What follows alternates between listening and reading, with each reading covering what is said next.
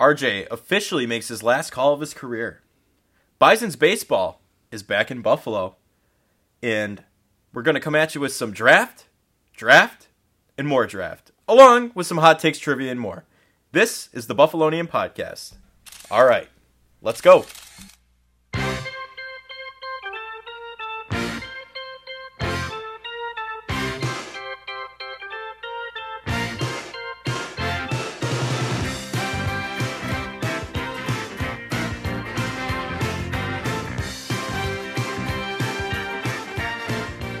Welcome to the Buffalonian Podcast. I'm Joe Callie, and as always, I'm joined by Dominic Loss and Mike Marino. And uh, we're coming at you with some Sabres news right away. RJ's last call, officially, of his career. It's a sad, sad time to be a you know a Buffalo Sabres fan. He's he's been the constant of that team through all this turnover through the years. I mean, I don't know how to feel about it. How do you how do you feel? Uh, I feel like it's a very sad day, but it was a tremendous night for the Buffalo Sabres organization. All After their, that five nothing loss to the Bruins, they needed something, and I think that was it. Well, all their pregame stuff was just fantastic. With Okposo getting the award, Malcolm Subban's awesome national anthem. It's ironic that a Canadian sings the U.S. Yeah. national anthem better than a lot of the people who have tried this this season. Yeah, yeah. I, I thought that was odd too. I was like, I'm pretty sure because he's PK Subban's brother, so I was like, I'm pretty sure PK is Canadian. So I was, yeah. I was a little surprised by that, but he he knocked out of the park. Um, it was it was weird for a little bit though because they were getting shut out for most of the game, mm-hmm. and it kind of felt like you know RJ called the Bruins game. It was five nothing, and I was and I, was that know, the first game he ever traveled to this season, I believe. Yep, and you know being at the game, I was like, are we really you know the last 120 minutes of RJ's career, is he not going to be able to call one goal? yeah, I know it's a little. That was a tough thought for a little bit there. I was, I was, I was getting a little, you know, biting the nails towards the end there because it was looking a little hairy. Yeah, and of course, um, you know, the hockey gods blessed us with another five minutes of RJ going into overtime. Uh, it would have been a tough sight though to see Patrick Kane scored the game-winning goal. I feel like that was like the worst outcome that could possibly happen in that moment. I feel like uh, Patrick Kane, in a sense, you know, he's from Buffalo. He grew up as a Sabres fan. You know, as much as he wanted to be RJ's final call, I feel like deep down, I feel like he threw the game. He intentionally missed that shot wide. Because how how many times does Patrick Kane miss a shot like that? You got a point there. You got a point there. I think I think it was more of a culture moment for him than anything yeah, the two on one break at the end of the third period with like about two minutes to go. No doubt about it. You could it. say it was like the end of Grown Ups when Adam Sandler misses that, you know, the three pointer. Well, if you had Grown Ups on your bingo card for references for this podcast, good for you. Did not think that was going to be referenced, but obviously, just an emotional moment and a great night for this organization. And how how do we recap this this season as we now go from in season talk to now off season talk? Uh, I would say overall the season was positive. Like, okay, we missed the playoffs by a decent amount of points. We only had 32 wins. So, yeah, there's there's room for improvement. But I think just the camaraderie we saw on the bench. You know, you see coaches talking to the players, the players getting along. Even like you guys said, Subban singing the anthem, they showed the team and they're all laughing. They're cracking up because they're just that uh, close knit brotherhood team. now. Exactly. Yeah. You know, you look back at the 0506 Sabres, and all they talk about is how close they were. And that was a team that went to the Eastern Finals, who I will go to my grave saying they would have won a Stanley Cup if that defense wasn't depleted. Oh, you can't even sign no, that. No, I, I, I, definitely thought some Darcy count was coming coming our way. No, that that was a few years later. Anyway, besides the point, there's a lot of positives here. You see a lot of improvement, like Tage Thompson's breakout season, Dahlin showing that he is a top pairing defenseman. You see that acquiring Tuch and Krebs, they actually are an equal uh, return for Eichel. You just see all these players starting to mesh. They're starting to fill their roles, and they're starting to prove that we can, in fact, play with some of these top teams and compete. And next year, we should be able to compete close to a playoff spot. Oh yeah, absolutely. And um, I'm I'm gonna give my breakdown here. I'm gonna put it in two phases for you guys. All right. Phase one, Eichel's still here complaining about his back getting blown out, you know, and then I would call that the cluster phase, all right? Phase two, the sun is rising. It's coming up. It's rising in the east. You know, we're looking good. The sun will shine on us again, quoting Avengers Infinity Wars. Another, another bingo card. Another bingo card for you guys. Don Granato is bringing sunshine to Buffalo through the Sabres, and it is just amazing to see. I can't even get over it. Like the games, going to the games, we went to the preseason game. They got utterly destroyed. Granted, it's a preseason game, so it's you know second liners and all that stuff, trying to find a spot for everyone. But you know, probably what I'd say 300 people in that audience total. We had the whole 200 section to ourselves, pretty much. And uh, end of the season, it was it was absolutely electric. You know, RJ finishes out on a high note, and It's a great way to end the season because after March 1st, they were on an 102 point pace. After the All Star break, they were on about an 86 point pace. And what's important about that is the underlying stats back up uh, the team's performance. You know, during the 10 game winning streak, they were getting incredibly a lot of puck luck. Uh, the stats did not back up that success. And down the stretch, they've been playing like an 86 point team, which the stats back up is about middle of the pace, middle of the pack, excuse me, about an average team. And now with Power having a full season of Power, hopefully having a full season of Quinn Peterka, plus other adjustments, not Hinostroza. Yeah, I mean, there's there's op- there's opportunity for that to continue to grow. So it's an exciting you know opportunity for the future. Uh, this is a first time in a while. I feel like a very productive season of Buffalo Sabres hockey, and with that, end of season, wartime. Let's start off with the most valuable player on the team. Uh, Joe, let's start with you. Jack Eichel, Well, he was traded for probably two, uh, Two of the best. Yep. Alex Tuch, our, our new captain.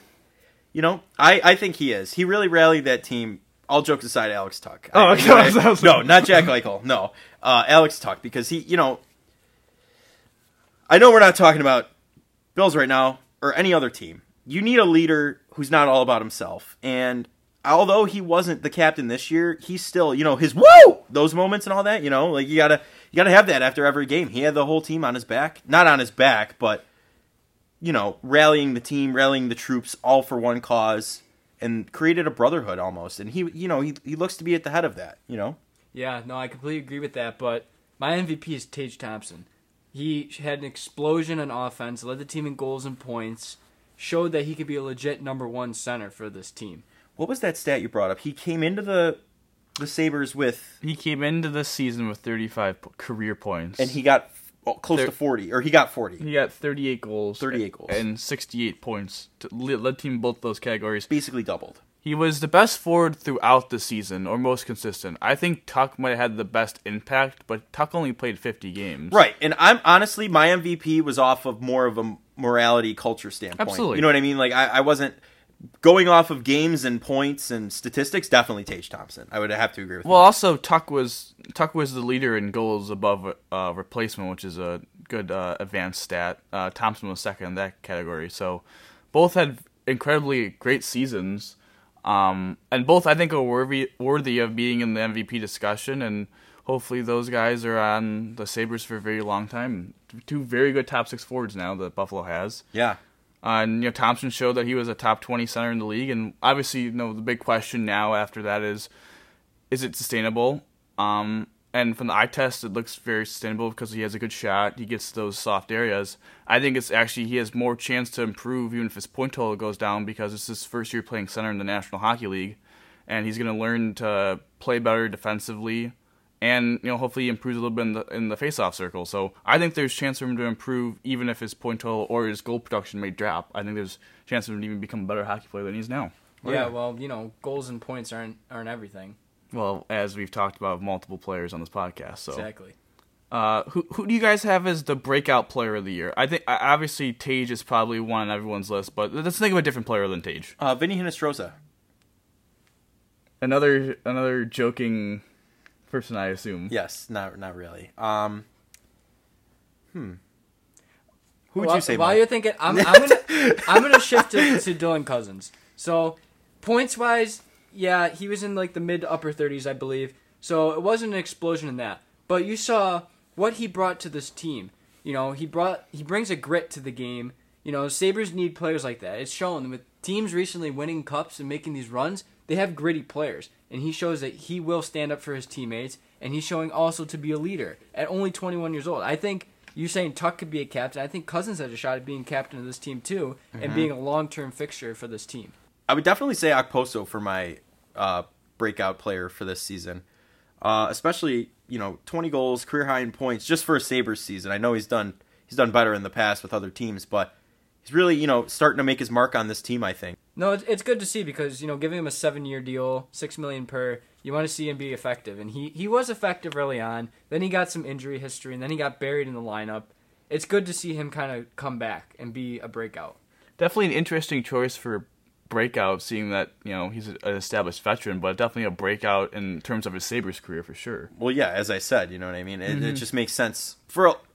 I know he's done better, you know, in the past with other teams, but this team is starting to come into his its own, and he's really solidifying his spot. I think breaking out like that for this team. Yeah, I think both options are interesting with the Poso as like the vet breakout. Cozens, I still think has another level to go. I think he's an elite transitional player, but he still has a way to go a little bit defensively and offensively. I think if he shores those things up, he can really break out next year. Mine is Mattias Samuelsson. One of my colder takes of hitting it Samuelsson, but I've turned around. You know, before this season, he only played 12 games in the NHL, and for those 12 games, he mostly was paired with Rasmus Ristolainen, so his numbers weren't great. This season, you know, playing with Dahlin has opened my eyes of him possibly being a top four defenseman in this team for the next decade plus, and has really changed my opinion of him with his solid defensive play. And adding him breaking out into this kind of defenseman really helps the Sabres in the future. I, like how we talked about Tage Thompson breaking out as the number one center helps, you know, has a trickle uh, effect down the, you know, with Cozens and Krebs. Samuelsson's, I think, does the same thing of power and hopefully Ryan Johnson if he signs. So definitely a, an impact breakout from a younger player. Who, who do you guys have for bounce back player of the year? I obviously have Skinner. I think we all have Skinner. Party in the USA, baby. Yeah, Jeff Skinner is a pretty obvious one. I mean, I think he's starting. I think he's still overpaid, but Yeah. he's starting to fill that what what he originally was intended to do here. I mean, you for know, the fourth time in his career, he put up 63 points. He had yet another On the 30 dot. goal. Exactly. Four times. Twice with Carolina, twice with the Sabres. Um, yet again, a 30 goal scorer. It just shows that for some reason, Ralph Krueger just has some vendetta with him to put him on that fourth line and just bury him on this team. Well, there's one reason why. It's because he didn't agree with Ralph Krueger's principles. It's It's as just simple as that. it's just ridiculous that you're paying this guy nine million dollars and you're just like, you know what, you're fourth liner, and yet you put him back on the top line and you just see how effective he can be. Well, I think it's kind of like as a Poso with the six million dollars. They'll never be him and Skinner will never be worth their contract No. value. Never become close, but they could still be productive players. And you know, Skinner in that forty goal season, which he makes all his money off of, shot fifteen percent uh, on shots. The last two years, he shot seven point seven percent and six point three percent. This year, he came back up at twelve point six percent. So he's a very streaky goal scorer. He's Uh, always been that He's way. he's in always up and down. He's always up and down, but it's good to see him kind of come up. I mean, he had 14 points in 53 games. I, I honestly thought he was kind of washed. He looked washed. I mean, he's a Yeah. 25. He was a 25 point player on an 82 game pace last year about there. So for him to have another 60 point season, a 30 goal season, uh, is definitely another probably going to be a top six forward hopefully for a little while as he's just about to turn 30 this summer. So. Mm-hmm. I, a huge bounce back for Skinner for a guy that I thought might have been dead, and what were you going to do with his cap hit? I yeah, because no one's eating that cap hit. no, not at all. I guess the only positive with his cap hit would be the Sabres are like very, very um not close to the cap. yeah, they're they're at the cap floor. Like they're having problems getting cap. They actually Right. need his cap to get the cap floor. yeah. So, so They- we, yeah, I couldn't think of it. Thank you. you're, you're welcome. You're welcome. I, I, I was there for you. So we talked about bounce back. Let's talk about a guy that you know needs to needs to pull the weight a little ne- better. needs to hopefully s- maybe this person's in the award next year with the bounce back from the most disappointing player for you guys this year. I year. think you all know my answer right now. I think he's taking up time on the, the line for the younger players. You know, I think they should be coming up. And uh, he, he, he doesn't do too much. You know what I mean? I, I think he's a scumbag. I, I really do. I think he's a bum. What's I can't think of the guy's name off the top of my head. You're gonna have to say it out loud. Vinny Hinostroza. Vinny, if you're listening, you got to come on and you know chirp back at Joe here. Come on, come prove me wrong, Hinostroza. I dare you. I come at me. I completely disagree with you, Joe, because I think he was actually pretty solid this year. The most disappointing player for me. I'd rather see Jack Quinn. Yeah, I mean, that's true. Well, but Hinostroza and Quinn are two different players. Yes, they are. They're two different human beings. They're two different style players. yes, they are. this conversation went downhill very fast. So I'll bring Trains up off the tracks. I'll bring up I'll bring up my guy. Mine's Henri Jokiharju. I think he had a lot of expectations going into the year as being paired with Dahlin on that top pair. Um, and he, he fell flat on his face. Their metrics together were terrible. And, you know, people are talking about how him and Power really hit it off as a pair. And, you know, that's agreeable to an extent, but really it's mostly Power just carrying the weight of Jokiharju. Yeah, his back must be hurting. Yeah, I mean, in, in ever since Power debuted, Jokiharju still expected goals for on the ice is about 45%, which was worst among the defensemen on the Sabres. So, So you no- could say he's past his prime. I don't know. He's, I I just think his development got ruined by Krueger, unfortunately. But I think he's a bottom pair guy at best at this point, and it just it's just, it's just incredibly disappointing with the expectation we had coming into the season of him maybe break being one of those breakout players, and for him to him to struggle, him to hurt Dahlin so much. Where Dahlin's first half was very bad. Hopefully, hopefully they find another partner for power, and they don't think Jokiharju's the answer because I think that would be a mistake. Yeah, I mean, I guess the only positive with Yoki Haru is that he's still 22 years old, so he still has that time to grow. You know, you usually don't see effective NHL players till they're like mid 20s, so like 25, 26. So he still has time to, to grow. That whole team pretty much has time to grow. It's yeah, there, cool. there's a lot. You can't you can't judge this early in his career. I that's just my personal take. No, Vinny's at the end. For someone, I think This is his fourth NHL season. At some point, you are who you are.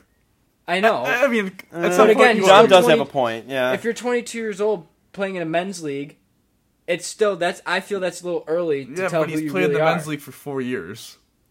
At But some I- point, you expect But you're not even in your athletic prime at 22. Yeah, but he's declined, like bad. Like he was one of the worst defensemen in the NHL this year. Yes, but I'm just saying, you like you said, Krueger stunted his development.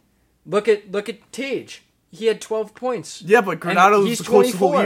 year. Was Krueger the coach this year? Did not Granato was the coach. No, the but look how year. Tage played under Krueger. He was a bottom six. He had 12 points. He was like, okay, he's just going to be a bottom six forward. They they went from Krueger to Granato, and his numbers got worse. I'm just thinking. I'm just saying. I'm just saying you can't just judge players off of. I know he had a bad season. I know it wasn't good, but he's still young. I think you had to give him time to grow a little bit more. He's 22. Listen, he gets another year in my book. After that, time to show some improvement. So, very quickly, we will talk about one UFA that we feel needs to stay, and one UFA that needs to bug off. All right. So the person I have staying is Pysyk. Good right shot defenseman. He's at solid, solid, um, like sixth defenseman in my opinion. Veteran guy. He'd be good to have as a mentor. The person that I think can go. So I'm thinking like a Will Butcher because he was kind of just like an extra skater at this point. Colin Miller. They really didn't play much at the end of the season. Like they're kind of just filler spots on this roster. Well, I think Joe and I agree with this that no one needs to stay for the Sabres. I I, I don't think any of the UFAs need to stay. I say cut them all. Yep, they can all go. Maybe Hinostroza comes back Nope. as the 13th nope. forward. Nope. Skip that He's point. gone too.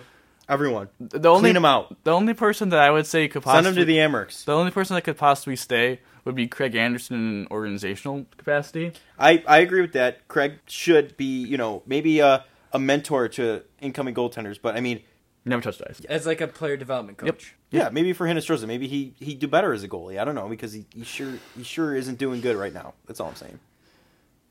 Well, that Fraudulent. showing so much Hinostroza hate, but with that being said, we will be back with the Buffalonian podcast right after this. Here at the Buffalonian Podcast, we are looking for sponsorships to take our podcast to the next level. If you are interested, please let us know either by DMing us on Instagram or messaging us on Facebook. You can also follow our Twitter for more Buffalonian updates. Thank you for listening and enjoy the rest of the show. Welcome back to the Buffalonian Podcast. We are back with some Dom's Rundown, a new segment we introduced last episode. And uh, till we get some negative feedback, uh, we're going to keep it rolling. Dom, take it away. So, recapping what we talked about last uh, last week on the rundown, the Bandits lost to the Toronto 10 to 7, so they fall to 14-4 in the season, which 14 wins is a franchise record for the Bandits for most wins in a season, which is pretty cool stat. Uh, the coach John Tavares called this a learning experience, said that they needed to play a better full 60-minute game. It's a little considering that the Bandits started off 7-0 at home, and now they've lost back-to-back home games. So, and they will be at home this Saturday, uh, May 7th at 7:30 p.m. hosting Albany, uh, who is 9-9 on the year. They're they have a negative five uh, goal differential, so they're kind of just uh, an average team at best. Uh, Buffalo did sweep Albany in the regular season. They won in Albany uh, 12 to 11, and they won in Buffalo against Albany 13 to 8. So uh, a very winnable game, and it should be an exciting game here in Buffalo. Uh, some some playoff sports happening in Buffalo this weekend. It's the Bandits, so if you want to come out and watch some box lacrosse, very exciting. As we talked about last week as well, the Amerks they need a miracle, and guess what? I guess we were in store for a miracle because the Amerks made the playoffs. Uh, the Amerks took care of business of Utica. They won eight to one.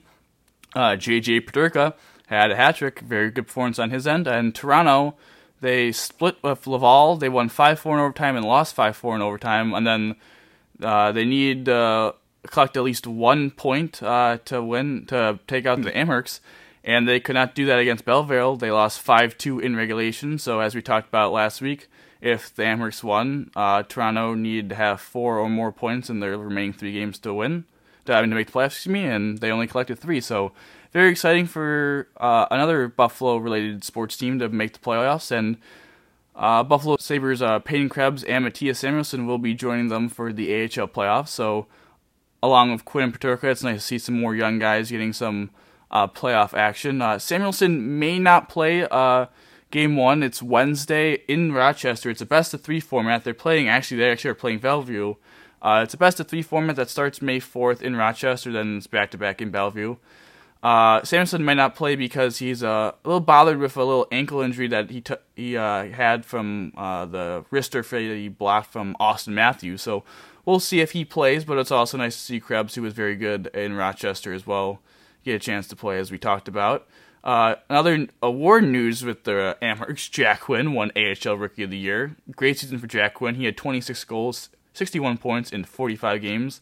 Uh, got injured uh, with the big club, but still had a very good performance this year. And JJ Peterka joined Quinn on the all rookie team in the AHL with 28 goals, 68 points in 70 games. So, as we talked about a little bit ad nauseum, with the Sabres, there's no doubt those two guys should be given opportunities to start with the Buffalo Sabres uh, next season. So that's very exciting. So, done with the recaps from last week, we'll talk about a new topic this week of Buffalo Bisons baseball. They are back. Uh, they did win their division last year, if you guys do not know. The Bisons play a six game series starting Tuesday to Sunday in Buffalo one week, on the road the next. So, this is their six game series in Buffalo. They are playing uh, the Durham Bulls, who are the Tampa Bay Rays affiliates. Obviously, if you didn't know, the Buffalo Bisons are the Toronto Blue Jays affiliates. And two of the top three Blue Jays prospects are in Buffalo this week. Uh, Gabriel Moreno is a catcher, and Jordan Groshans is a shortstop.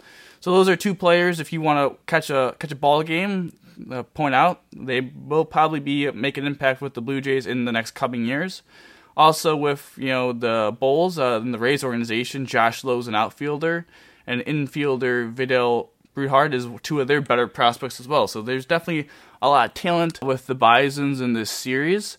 Uh, should be an exciting time. The Bisons are actually 14 and 10. They're off to a good start. They actually had the division lead by a game, trying to repeat as back-to-back champs. Durham's actually the worst in the division as we speak at 8 and 16. So definitely some winnable games. Um, hopefully some good weather. As you know, in Western New York, you can never depend on the weather forecast, but hopefully some good weekend baseball, and it'll be an opportunity for a lot of great folks to come enjoy the sunshine, hopefully, and watch some good baseball.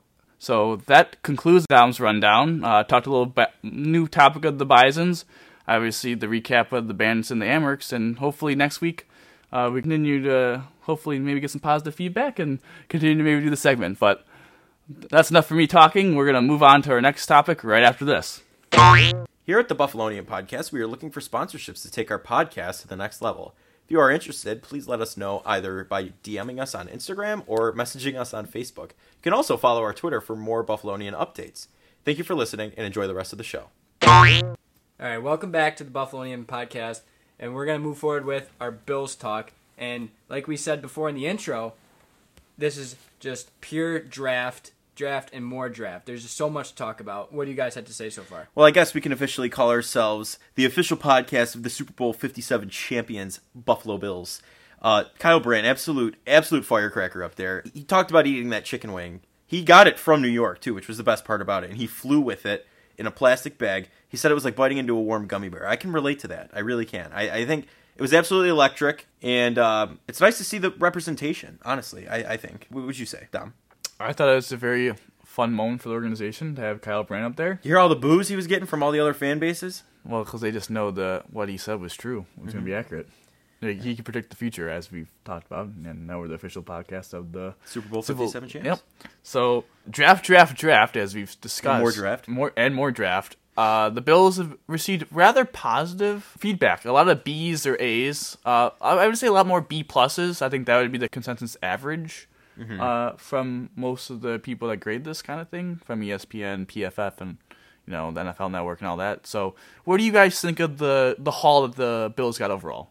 Overall themes, you would say. I like it. I think it was um, no reaching for players. I think we were smart when we traded up, and we were smart when we traded back, and we got players that filled filled holes on this team and just added depth overall. Goodbye, Matt Haack. The punt god has arrived in Buffalo. Was that your favorite pick?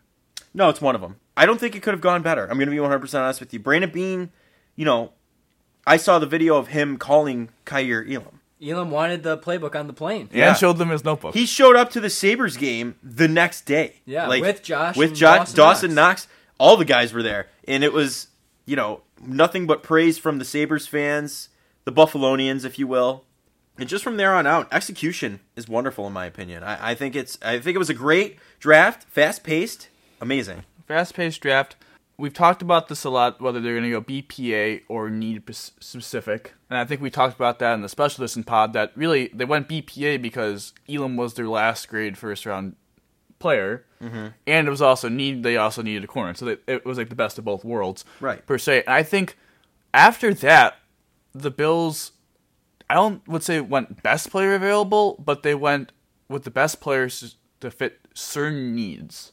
You know, James Cook, you look at him, he's more of a receiving back. They wanted that, some explosion. What did teams do to the Bills' offense last year? They said we're going to put have two high safeties like they did the Chiefs, and you're either going to have to run the ball or you're going to check it down. They checked. They started checking it down at the end of the year to Singletary, but now replace Singletary with James Cook, who is a more athletic running back, more YAC potential. As we've talked about, a, a weakness of this offense was their lack of YAC yards after catch. So Beasley. yeah, I mean, adding him, adding uh, Bernard is more of a cover linebacker, more of a safety who's undersized but plays linebacker, kind of like Matt Milano, to be completely honest with you. Uh, Araiza's, you know, competition for punting. Obviously, they added There's no competition. Look at the game where Matt Haack was booting 10, 15 yarders. I mean, absolutely fraudulent. Should never have gotten rid of Corey Bojorquez. I mean, correct me if I'm wrong. I think that was a money negotiating issue. I, that. I think what they wanted was they wanted more consistency, which obviously they did not get. And No. they, they wanted a guy to pin the team, be better at pinning teams inside the 20.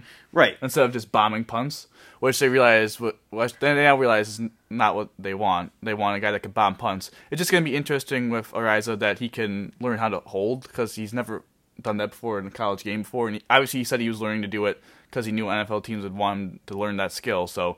That's what Matt Haacks, you know, the reason why he was on the roster at the end of the year is because Tyler Bass had a chemistry with him and they didn't want to mess that up. So hopefully Araiza can be a quick learner and how to hold the football correctly for a field goal. Yeah, let's just say we were going for a lot of fourth downs in our own uh, side of the field. So, you know, thanks, Matt Haack, for all you've done. But see you later. What and- slander is going to be worse here, Vinny Hinostroza or Matt Haack? Matt Haack.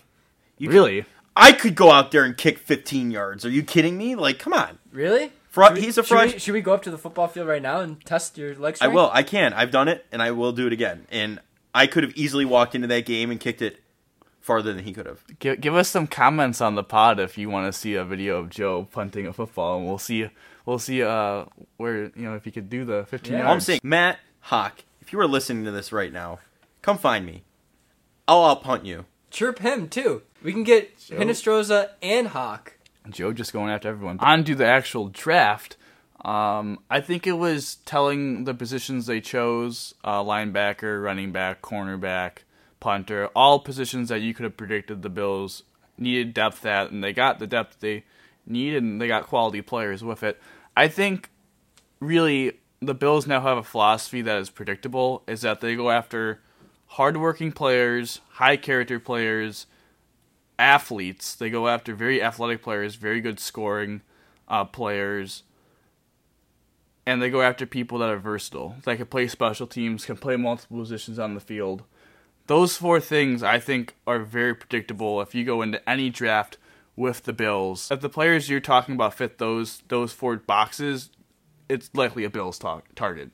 Yeah, no, I think everybody everybody that we drafted is versatile versatile in some sense. Like James Cook is a good runner, but he's also that receiver out of the backfield. Like he can he can run those routes, like almost even as a slot receiver. At times. Question about James Cook. We play Minnesota, right?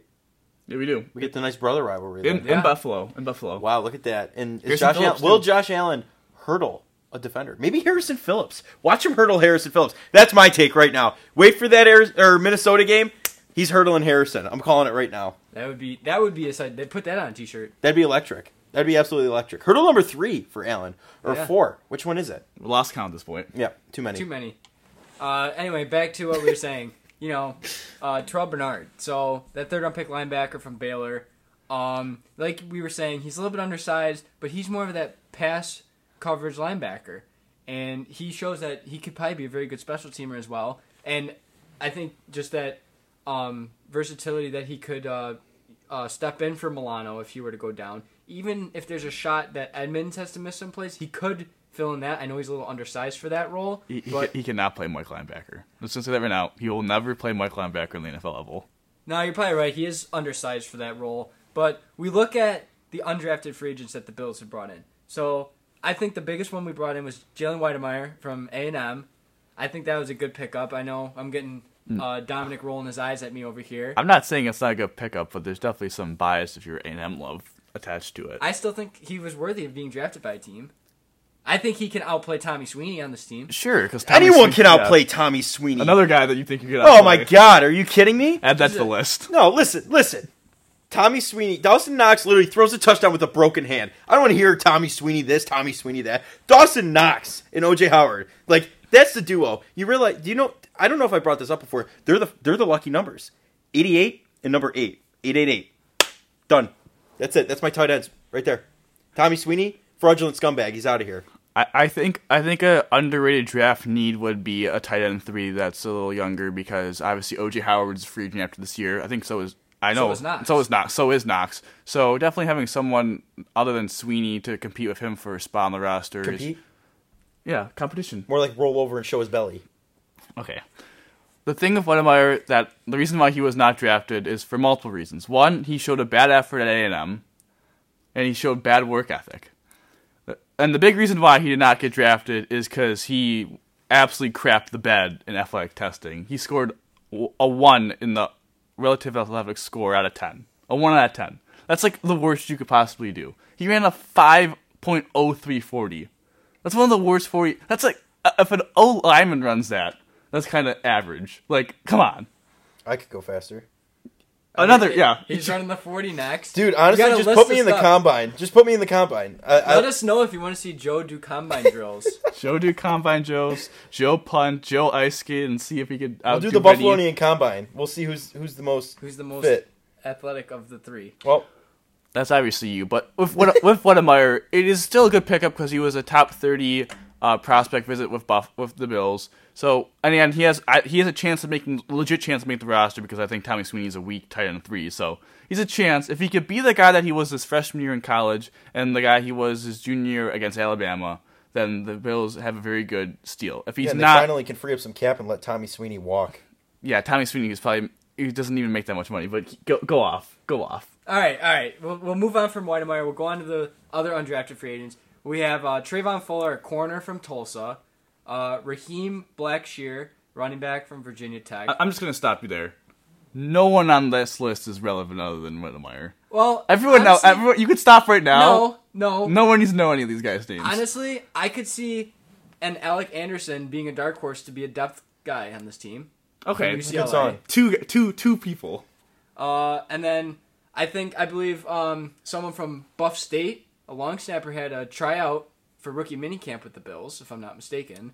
For those of you who don't know, I do go to Buff State, and I have no knowledge of this. So- I, I'm not sure of his name, but I'm almost positive I saw that somewhere that a player from Buff State was a long snapper was getting a rookie tryout with Eh, the team. But Well, you know what? I don't doubt anything because Josh Allen played at junior college and fought his way into the NFL, so I feel like anyone could, even at Buff State. no, Fred Jackson was what Division two, Yeah, yeah. so and he was a very effective running back for the Bills. Mm-hmm. One of the most effective in the past two decades. I'd say. Buffalonians, you only know what Wydermyer and maybe Anderson. Everyone else, is There- just a they- person. there's Everyone's just a person on a spreadsheet at this point. They brought in a lot of wide receivers. I will say that.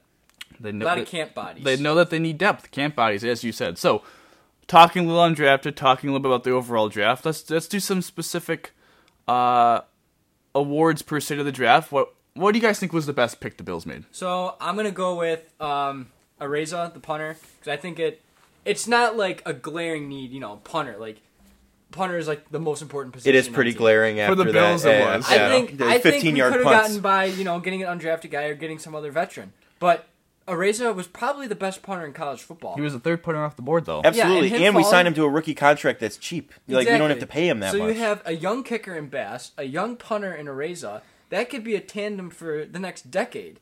Absolutely, and no. you don't even think about it. Like look at look at Baltimore, how efficient they've been with Justin Tucker and uh, Sam Koch. Although I think they did draft Jordan Stout in the fourth round. They, they were the team that drafted a punter So, for the Bills but that was a model of consistency for a long time. for a decade. Absolutely. No, I completely agree. And honestly, my top pick is my favorite one, I should say, James Cook. We needed that power runner. We needed someone. You know what I'm saying? Like Athletic running back, yes, receiving back. Singletary is really starting to in my opinion, this season I feel like he's going to have a breakout and come into his own. We're going to have two dynamic running backs. That means Zach Moss. I'm not going to say I can run faster than him because that's not possible. I can't. Um, I'm not. I'm not going to call him fraudulent or anything in that nature. I just He's not on the list. He's not on the list. I don't think he'll be here after this season, or maybe even the, for this season. I have no idea. They might release him, might cut him. Absolutely. James Cook's a good choice. I would say my best pick that they made was Khalil Shakir, the wide receiver out of Boise State in the fifth round. It's also a good That's pick. very underrated. Trading up for him, he was the guy that they were going to select in the fourth round with the 130 pick that they traded up for Elam. I just think that this guy is a potential steal. Everyone thought he was going to go in the third round. To get him in the fifth round is also tremendous value. I think he's a very gadgety player. People have compared him to Deebo Samuel, even though people, you know, a poor man's Deebo Samuel per se. He's obviously, I think, going to be a slot receiver in the next level. He runs a great 10 yard split, very athletic in that perspective. And he runs, as they say, some of the best routes in the entire draft. So having another guy that could be probably groomed behind Jamison Crowder and then take over when Crowder leaves probably after this year, uh, I think you know he could have a role in this offense right away. And I think YAC YAC YAC. We, and I'm going to keep bringing the point home. I mean they were 28th in yards after catch. They obviously want to improve that. Josh Allen, you know, said coming into last year, hey, I want to be better at deep ball accuracy. This year he came in and said I want to be better at be more accurate by letting my receivers be able to catch the ball and run. They're getting people like James Cook, as you said, Shakir, guys that could catch and run. He's going to be more accurate, Allen. It's just more of an explosion of the offense. Another athlete, another weapon for Josh Allen. And one thing I want to say about Josh Allen, you mentioning that he wanted to get better at the deep ball. I watched some film. I watched that Patriots playoff game. Um, you know the Mac Jones throw that Micah Hyde snags out of the air like an absolute god. Like Yes. Mac Jones, you see the arc. It's more. It's not like a beamer. It's floating those through the three air. attempts he had against us in uh, Buffalo. Yeah, yeah. He, he he you know he tosses it high in the air. Where Allen, it's a little lower of an angle in the zip on it. He has more arm strength. it's it that and just placement in general. Like he knows he's got it. He's got it locked. I mean, He, he's there really is no other other than Patrick Mahomes, arguably. You know what I mean? Like the the deep ball is immaculate.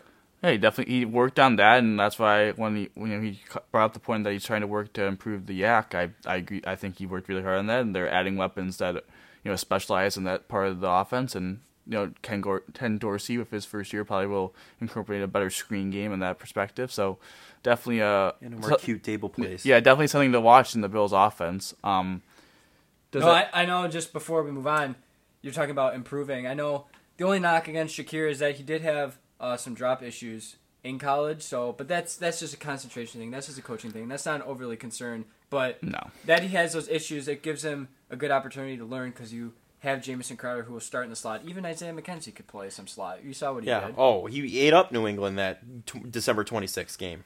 It was a great Christmas present from the Bills, you know. But another thing, along with your point with coaching and fixing things, Kaiir Elam, you know, as we said Friday, the, you know, the one issue with him is not being able to tackle as, you know, his tackling isn't. He, he struggles with tackling. yeah, like but as he, he Shakir does struggles with great drops. coverage. Yeah. So you expect him to also develop, Yeah. possibly. What do you guys think was?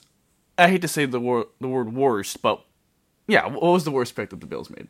Um, well, EJ Manuel. you know, in this draft, I'm gonna I'm gonna look probably just at uh. This is no knock to him. I just don't know much about him, but uh, Luke Tenuta. I would have to agree. Like I I, just I'll I know I know that. he has that position versatility. I think he played both left and right tackle at Virginia Tech, and he started a bunch of games. I know that, but I just don't know much about him.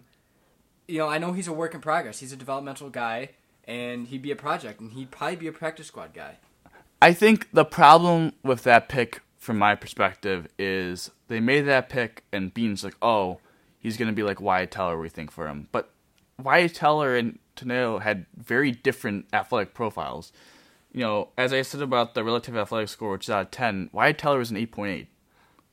Luke Tenuta was a 4.72, which is by far the worst on the Bills draft class this year. I mean, Elam was an 8.65, Cook was an 8.76, Bernard was an 8.88, Shakir was an 8.32, Araiza was a 9.49, Benford was an 8.15, and Spector was a 9.14. So it's it's just kind of weird that they broke the trend with that pick.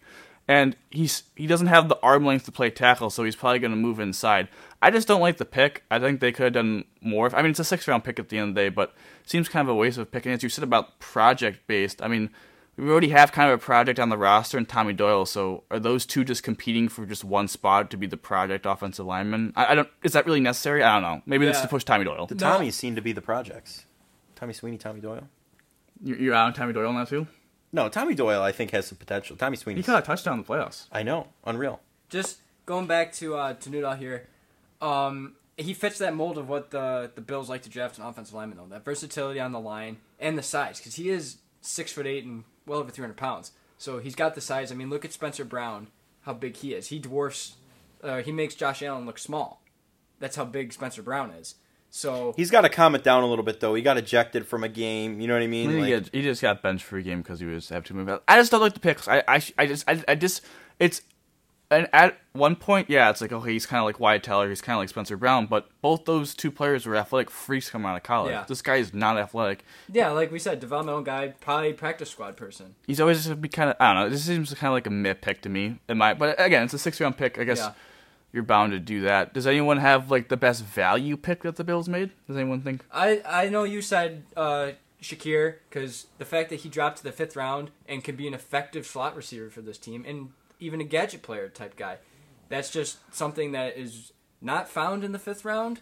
So finding that in the fifth round, I think was a very good value pick. Yeah, I think I think it's hard for me to. I mean, it kind of Shakir's kind of would but probably be my both answers, but I actually think looking at it, uh, James Cook was a great It's value. exactly what I was gonna say. No running backs went in the first round. Absolutely insane. in the way of this, I think it was a slight reach because I think he was a third down. I mean, it's not third down, excuse me, third round running back. But with the 63rd pick, you're right there. I just like the process of they were at 57, they moved down to 60 to get another six round pick. They moved from 60 to 63 to get another six round pick. They were able to add picks to their war chest so that they made the six round picks expendable, where they, they could go up and trade for Shakir. I just think that was a good move on their end to not pick him at 57, but wait to 63 to have for more players. I mean, obviously they got Benford, they got Araiza with those picks that they traded for, and they were able to move on their already six round picks to move up for Shakir. So I think the overall process of that, plus the value that Cook is going to bring to this new dimension to this offense, I think was their best value move of the draft per se. Yeah, I believe bringing James Cook kind of lessens the blow that uh, J.D. McKissic could have had with this team because he was going to be that receiving back that we needed on those uh, third down plays. He has shown in college to be a receiving back, and you know uh, McKissic backing out of the Bills deal to go back to Washington. Don't know why. I mean, the mm-hmm. Bills are a Super Bowl contender. Washington's, you know, not even a They had- really playoff team. Their starting quarterback that was on contract last year was at our first playoff game. Yeah, they got Carson mm-hmm. Wentz and Sam Howell now. Yeah. So Carson Wentz is going to be the next victim of injury at that stadium. That's all I'm saying. Obviously, we talked about the best value move the Bills did during the draft. What do you guys think was their worst value move? I think all of us honestly have the same pick in mind, and that pick would be the one and only Terrell Bernard, linebacker, Baylor, Kyle Brandt selection, 89th overall in the third round. Um, I just believe that there is better available options for the Bills to choose from. Even if you wanted to go linebacker with Tindall from Georgia or Chenal from Wisconsin. That's who I was going to recommend in, in place. Yeah, I just think there was better players and a guy that's probably going to be just a backup player throughout his career and special teamer, I, I just think there's better options. I think the thing that saves the pick is Kyle Brandt's announcement. I mean, I think that's what makes that pick hype. I'm going to be 100 percent honest with you. that doesn't improve the value of the pick though. Not at all. Not at all. It's But, a I day mean, three. It's a it's a that warm round. gummy bear chicken wing does not do anything. But I mean, I mean, some people is what it is. some people had him as the 200th ranked prospect and get him at 89 is not tremendous value, but at the end of the day, if that's their only fault, I think that's a pretty good draft for the Buffalo Bills. right? Absolutely. I, I completely agree with that. Mike, anything stand out to you? No, I think you guys hit the nail on the head with this one. All right. Well, on that note, we'll be back with the Buffalonian podcast right after this. Do you enjoy the combine? Do you enjoy our podcast? Well, look no further because the Buffalonian Combine will be coming to you, presented by the Buffalonian Podcast. Let us know if you'd like to see it. Uh, we'll be creating a YouTube channel to post it for everyone to see, free of charge, no pay per view. Um, just you know, DM us on Instagram, message us on Facebook, or follow us on Twitter and let us know. Thank you and enjoy the rest of the show. All right, guys, best time of the show, trivia time. How are we feeling right now? Feeling froggy, motherfucker. I'm ready to answer. You ready to go? You're gonna finally get one right? Yep. No more 0 for 3s. You can call me Tommy Sweeney. That's how confident I am. Okay, bench player. So we'll start with number one, Bandits question. Uh, who is the Bandits' single season point scoring leader? Dhane Smith. It would be Dhane Smith. One for one. Okay, Good listen, start. Listen, listen. I don't watch lacrosse. I don't. I don't. you know what? I, I have no I, idea. I, I understand that I'm not the biggest uh, Bandits follower, but uh, that was kind of a softball. I feel. All right, question number two.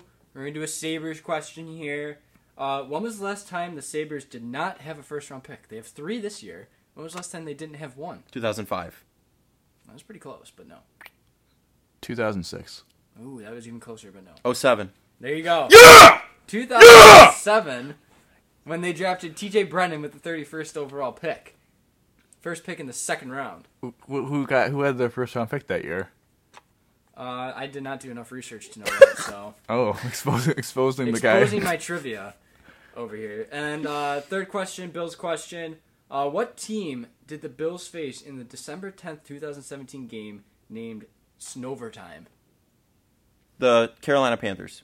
Indianapolis Colts. It would be the Colts. If you remember, Peterman got hurt, so Joe Webb had to Yes. play some quarterback. You're right. And Shady McCoy scampers off for the the game-winning touchdown in overtime. I just bought an iPhone 7 for that game. Watching that game on TV, he didn't even know what was going on. He couldn't see it half the time. No. It was just like I like just remember the blue and white, you know what I mean? And I was the Bills thinking. had the eh. red jerseys. Yeah. All right. That is going to do it for the Buffalonian podcast. Thank you guys for listening. And uh, as always, we'll be coming at you one week from today. Dom, send us off, buddy. What do you always say? Go Bills, baby. Go Bills.